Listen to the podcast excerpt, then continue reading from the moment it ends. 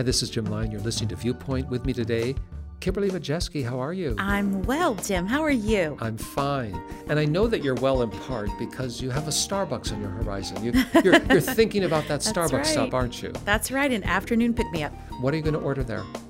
Venti iced coffee with two stevia and a splash of half and half. And I'm thinking you go to Starbucks often enough, particularly this one store near our studio. That's right. That they probably know you by name. They know me by name and by beverage. they, they, can get it going even as you walk up. Yes. And there's something about a Starbucks store, especially if you're a regular patron, that creates an ambiance of, of home almost. I mean, it's a it's a welcoming place. Yes. And I know not everyone experiences Starbucks that way, and some people complain about the cost of the product, and others say it's too crowded. And I mean, there's all kinds of ways in which it can be diminished. But in the main, this is a company that has really succeeded. Yeah. Even if you don't like going there, mm-hmm. nobody's going to quarrel with the fact that this is a global phenomenon. And in this series of programs on Viewpoint, we're actually talking about lessons we can learn from our local Starbucks because Starbucks is a collection of local stores. Yes, they've got beans in your supermarket, but fundamentally, at the core of its being, it's a series of outlets where you can go in and buy coffee, but also talk and be heard. Oh, there's a reason maybe the company succeeds. Mm-hmm. Stay with us. We'll be right back.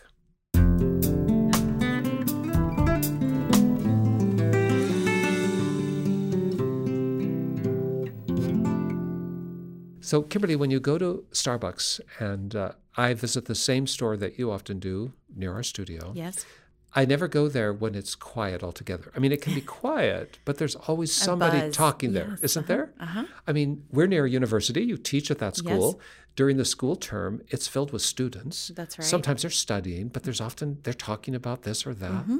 There are people who are talking to family members. Yes. I, I meet my wife there sometimes you and we talk. always see people you know. Uh, you're always going to bump into folks from the community. Yeah, that's just a given. And then the people behind the counter, they're talking too. Mm-hmm. They're talking to me. Yes. Or they're actually listening to me. So mm. in my case, I don't really like coffee. And that makes me an anomaly at Starbucks. I, I, never drink coffee. And in life. in life. yes, maybe I am the oddball, the outlier. But that said, I love Starbucks. I like what I find there in terms of the community. Mm-hmm. And there are things that I really enjoy having there. I've become a fan of their little prepackaged two hard-boiled eggs and a little peanut butter and a little piece of bread and the some apple plate. and cheese. It's the I protein. know it. Yes. I'm I mean, I'm a, I'm a fan, but I really love the dark chocolate covered graham crackers. I'm telling you, this yep. is the best kept secret at Starbucks. Most people don't even know they exist, but usually right there by the cashier, you'll find them. So delicious. You know why they're so good? Because when you bite into those chocolate covered graham crackers, the chocolate is so thick, uh-huh. you can see your teeth marks on them. Okay. I'm telling you. well, the reason I bring that up is the people at Starbucks have actually listened to me. Yes. Because I want that. They're primed to serve people who order fancy coffee drinks, but when I walk in that store, they know what I want. Right. They have heard me. Yeah. And they actually will sometimes go behind the counter to get them for me before I even say anything because they're paying attention. That's right. To what my preferences are, just like they know what you want to order. That's right. And just like they know what my wife wants to order. Mm-hmm. And they've even identified me as her husband, mm-hmm. asking if I want to get something for her too when she's not with me. Yeah.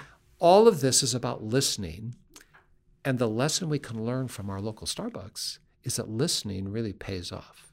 So I've been walking through a book with a group of young guys that are in a kind of book club with me, and the book is titled It's Not About the Coffee Lessons on Putting People First from a Life at Starbucks. The author's name is Howard Behar. He's retired from Starbucks now, but for many years he was a part of their executive team. He was responsible for Starbucks being planted outside the United States. He helped steward them when they first went to Canada, which was the next country beyond the US where they uh, started to open business. And okay. then around the world, doesn't matter where you are in the world, there's a Starbucks these days, seems. And Howard Behar was the guy who helped manage all that. So he was high up in the company deeply ingrained in its culture, and he's written a book about how you put people first and it pays off. And he wrote a whole chapter about listen for the truth. Mm. And he talks about how walls talk. And by that, he means that in every Starbucks store, in every office, in every house, everywhere, there are walls that are witnesses, so to speak, and they're talking.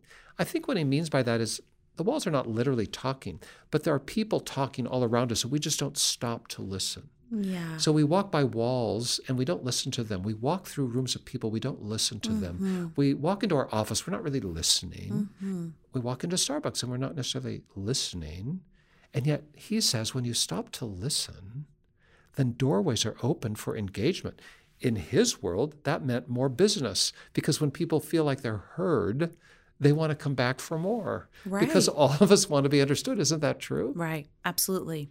And he's just suggesting that if you want to have a successful business or influence people, you have to kind of lead with your heart, not your head, and first listen. He hmm. quotes Eleanor Roosevelt saying, To handle yourself, use your head. To handle others, use your heart. Makes so much sense, doesn't it? It's powerful. I need to be I need to be more uh, ruthless when I look at myself sometimes, but with others I need to have a little more grace. And usually we invert that, don't we? Boy, I'm full of grace when it comes to looking at myself. yeah. For you, not so much. Uh, well, by that I mean when I look at other people, not so much. Yeah. But let's put turn that around. He has another phrase that I thought so good. It's called compassionate emptiness. What does he mean by that? Well, he says it's listening with compassion, but without preconceived notions. And that that levels the field and makes it a safe place to share. Well, it makes so much sense, doesn't it? Yeah. Emptiness sounds like a negative word. It's empty. But actually, in this case, it's a positive. He's saying approach a relationship or listening with some emptiness. Don't let your your listening ears be cluttered with all of your prejudice, your prejudgments. You've already sized it up.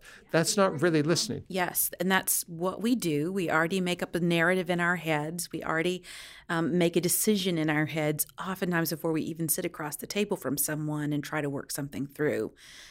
And yeah, to come with space for that to be filled up with the facts or what this person's going through or their point of view or the things that are happening in and around them that you didn't know about.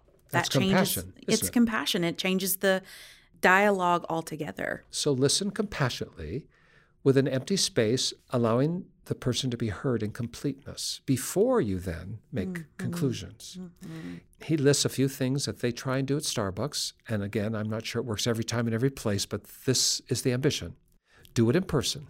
Uh, don't send emails. Don't Right. try and engage people, especially in difficult conversations, unless you're there in person. Listen for the meaning below the surface, because we often just talk superficially. What's really going on ne- underneath? Let silence fill the heart. I like this that he says that at Starbucks they want you to ask and you will hear. In other words, you can't know unless you ask.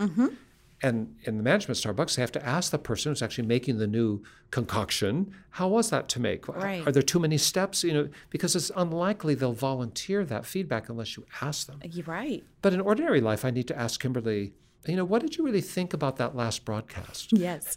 Because you might not volunteer it unless I invited you to come with your thoughts and ideas. Is it helpful that I pour milk into your cereal before you come down in the morning? or Yes. does that frustrate you because it gets soggy before you're ready to eat? Before Those are things that so you want to know. Yeah. Just ask. Make it safe uh, to speak. Be responsive and give some feedback. Don't just stare like a stone. Interact, but do so after you've listened. Well, all of this brings me, this is no surprise, to the Gospel of John because you know I've been reading that. And mm, these Yes. ideas are not original to Starbucks. Actually, they're modeled really well in the New Testament. And when we come back, Kimberly, I'd like to share with you a story and unpack it about not just lessons at Starbucks, but lessons of Jesus that fill everyday life. Water you turned into wine. You opened the eyes of the blind. There's no one like you. None like you. Into the darkness you shine. And out of the ashes we rise. There's no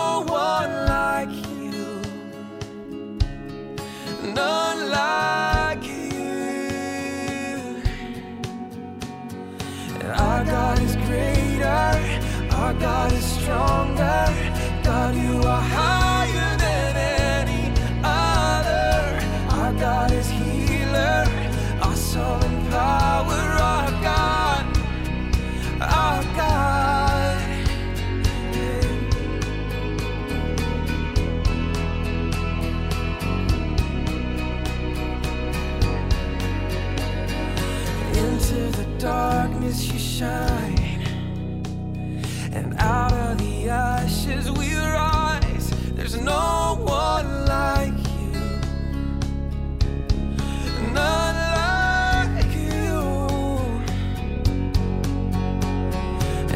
God is greater, our God is stronger.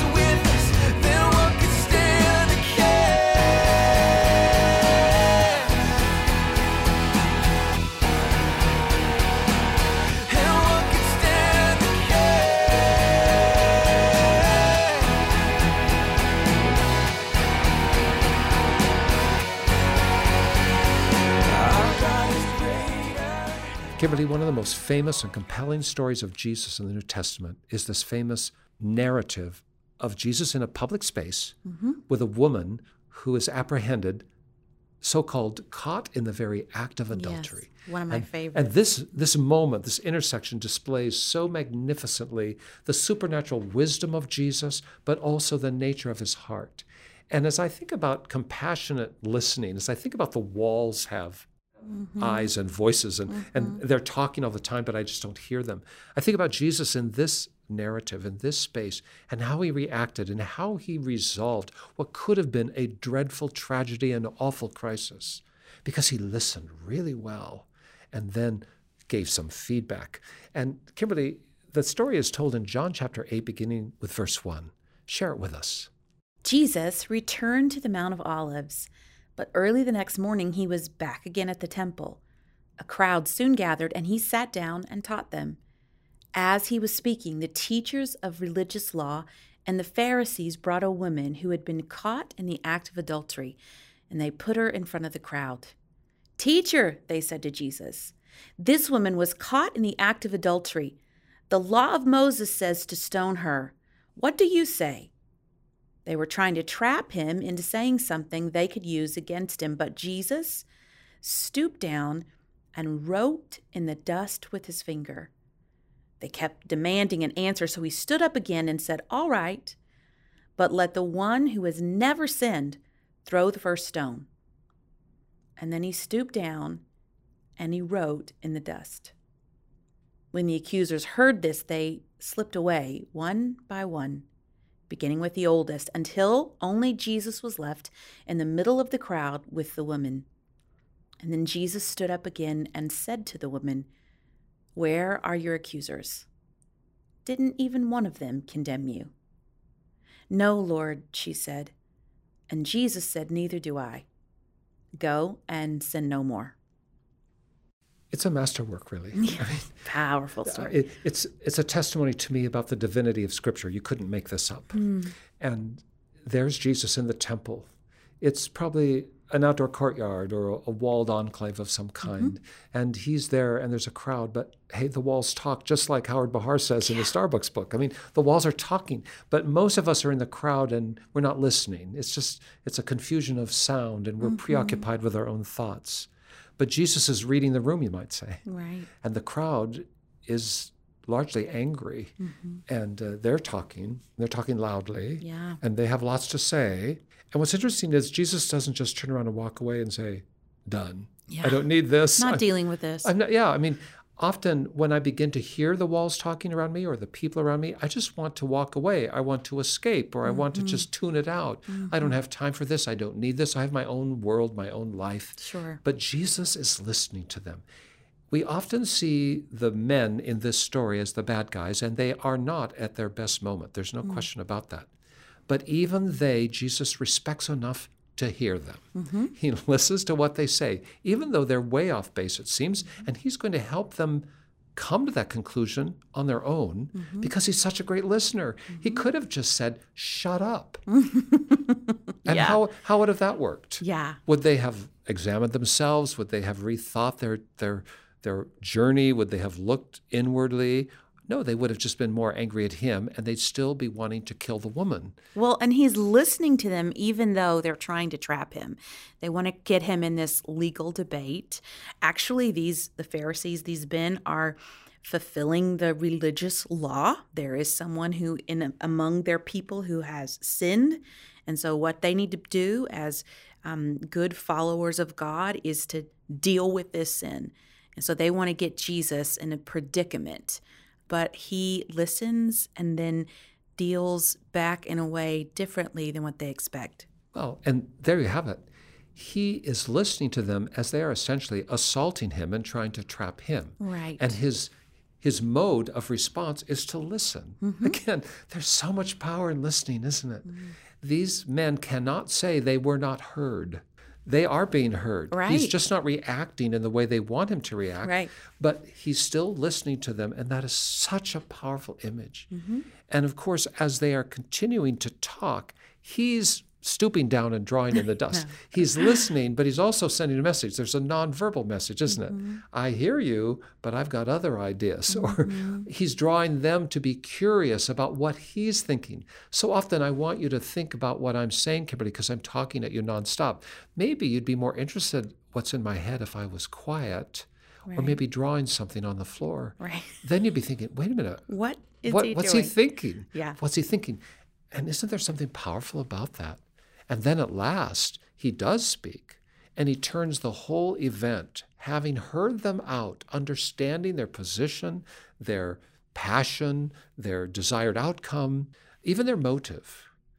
He turns it back and says, Well, I'm not disagreeing with you altogether, Right. but but why don't you look at yourselves first and just think this through as if you were standing in the circle. In other words, he's bringing the golden rule to life. I think treat other people the way you'd like to be treated. Is are you without fault? Uh, because you have some faults and you acknowledge that, would you like me to pick up some rocks and throw them at you? Yeah. I mean, he's he's totally transforming the moment because Yeah. he was such an outstanding listener. Yeah, he doesn't fall into the trap of debating the law with them. He affirms the law, but he just wants them to apply it to themselves. Such a powerful. I mean, you know, this is the guy you want in the courtroom with you.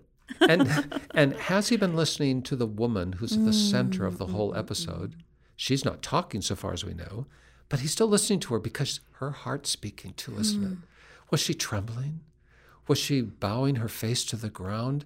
Was she shaken with fear? Was she bold and arrogant? What was she? I'm thinking that whatever she was, Jesus was reading her like a book. He was listening to her too because he listens to everyone. I can't imagine she wouldn't have been scared to death. You know, when I, of course, when I read this passage, that's the point of view that I just default to is to think about what she thought. And I often think that, you know, part of the law was that they would have had her drink this noxious drink made of the dirt and the gravels to prove her innocence. This was kind of how they proved out whether or not you were guilty of adultery. If you got sick after you drank the dusty water, then you were guilty. If you didn't, then you were clear. And so I always wonder does she think Jesus is going In the down dirt the- for that? Yes, Yes, is he putting that together for her? But that's not what he does. Just what you said, he's he's listening to the situation and he's he's hearing her part in it too. And he again asks a powerful question. And if you are not being condemned by these guys anymore, is what he says, then you're free to go. But go and sin no more. So he turns it for her too. Yeah? And what's striking to me, what he listened in both audiences, to the men who are all riled up and to the woman who's in the crosshairs, He's listened to both of them, and both of them have sad stories to tell, really. Both of them are broken folks. Sure. And he loved them anyway. Having heard it all, Mm-hmm. he still loves them and says to her, Go and sin no more. Everybody gets another chance in the story, don't they? Yes. The bad guys and the woman caught in adultery, Yes. everybody gets another chance because Jesus heard them hmm. and loved them enough to speak truth back to them, Yeah. but in a way that they made the decision to go forward. Well, honestly, in life, are you being heard right now? Is there something you want to say, but you're afraid to say it? Do you have some things that you're ashamed of, but you don't even know how to get it out because there's no safe place to take it? Or maybe you've got some criticism of someone else and you just feel like you have to vent it somewhere and you don't know what to do. Well, we've got an audience for you. His name is Jesus. And if you will just allow Him to hear you, He can turn your heart around no matter where you've been or what you've done, no matter how fossilized you are with anger at other people when you should be looking at yourself. He'll help you get there. Or maybe you have something you wish you had not have done, and now you find yourself in an impossible predicament. He will hear you, and He'll give you a way forward. No matter what your story, He wants to hear you. Listening is the signature of Jesus. Well, how can He hear me? He invites us to pray. When you pray, He's listening. That's the whole idea. You speak, He listens. He may have some words back for you also that He'll impress upon your heart, but it always starts with you speaking. Pray with us. Speak to Jesus. He's listening right now. Dear Father in heaven, we thank you for your Son, Jesus, who still lives. Even the grave could not contain him, and he lives and is present right now in this prayer. And Lord, we all have stories to tell. We want to be heard. And sometimes, Lord, I'm ashamed of what I have to tell you because I'm not proud of what I've done or said, or sometimes what I've not done when I know I should have done. Lord, whatever our story is, hear our hearts. Thank you for listening so kindly, so patiently, so graciously. Hear us now, Lord, and for everyone in this prayer with us, wherever they are, hear them, hear their heart cry. And then, Lord, speak back to us with a word of grace, a, a way forward, even as you are recorded so doing in John chapter 8. And I pray, Lord, that all of us will find security and safety and more of you because we know you are listening and listening well. May we meet you at Starbucks and everywhere as you listen to us and we to you. And we pray in Jesus' name. Amen. Lord, you've brought me so far by the grace of who you are. Your touch is on my life.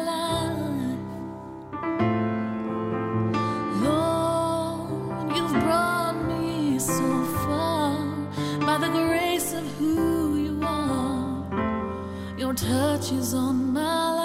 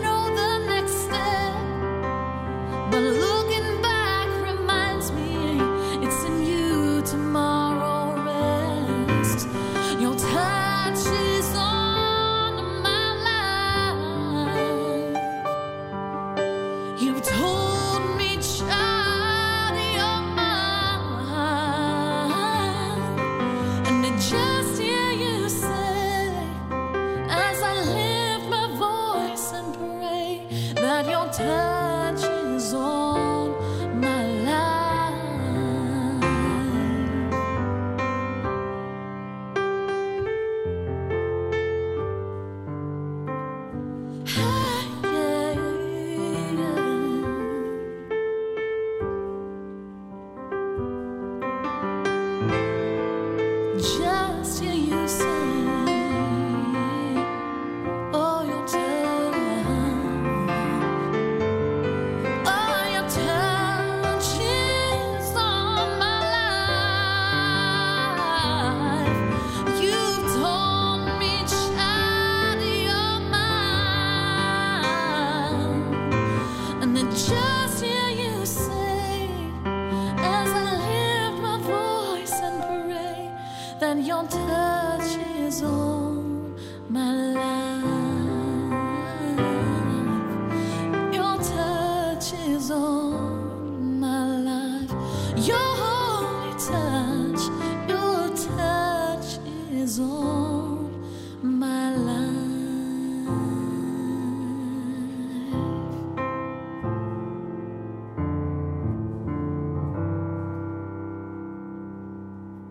Wait a minute, you're thinking, that's it?